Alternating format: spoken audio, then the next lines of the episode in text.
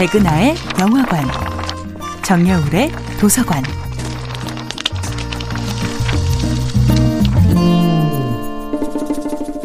안녕하세요. 여러분들과 쉽고 재미있는 영화 이야기를 나누고 있는 배우연구소 소장 백은하입니다. 이번 주에 만나보고 있는 영화는 고레다 히로카즈 감독, 아야세 하루카 주연의 2015년도 영화 바닷마을 다이어리입니다. 영화 바닷마을 다이어리는 자매가 없는 저 같은 사람에게는 극강의 자매 판타지를 안겨주는 영화인데요.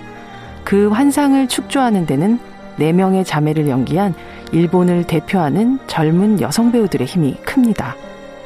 장녀 사치 역의 아야세 하루카는 한국에서도 건어물려라는 말을 유행시켰던 드라마 호타루의 빛이나 영화 오늘 밤 로맨스 극장에서 같은 발랄하고 밝은 이미지로 자주 만났던 배우인데요. 이 영화 속에서는 낯설 만큼 성숙하고 어른스러운 아야세 하루카의 얼굴을 마주할 수 있습니다. 둘째 요시노 역의 나가사와 마사미는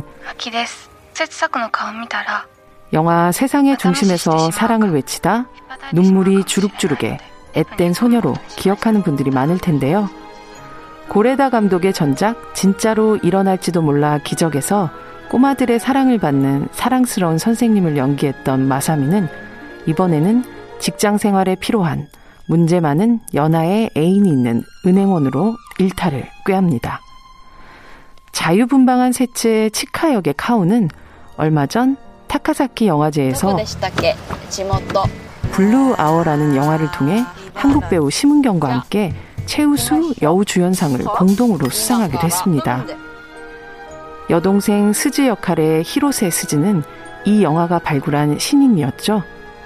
소년과 소녀의 아름다움을 모두 갖춘 어딘가 한국 배우 이민정을 닮은 이 배우는 바닷마을 다이어리와 함께 일본 영화계의 신성으로 떠올랐습니다. 그리고 고레다 히로카즈 감독과 다음 작품 세 번째 살인으로 다시 만나면서 더 깊어진 연기를 선보이기도 했죠. 이제는 이 세상에 없는 아버지가 남기고 간네 명의 딸들. 그들은 무책임한 가부장의 유산을 이어받지 않고 건강하게 자신들만의 가족을 재건합니다. 한때 아시아 영화계의 중심으로 자리 잡았지만 점점 쇠락해가는 일본 영화계를 구할 구원 투수들 역시 어쩌면 이런 젊은 여성 배우들이 아닐까 생각해 봅니다. 백은하의 영화관이었습니다.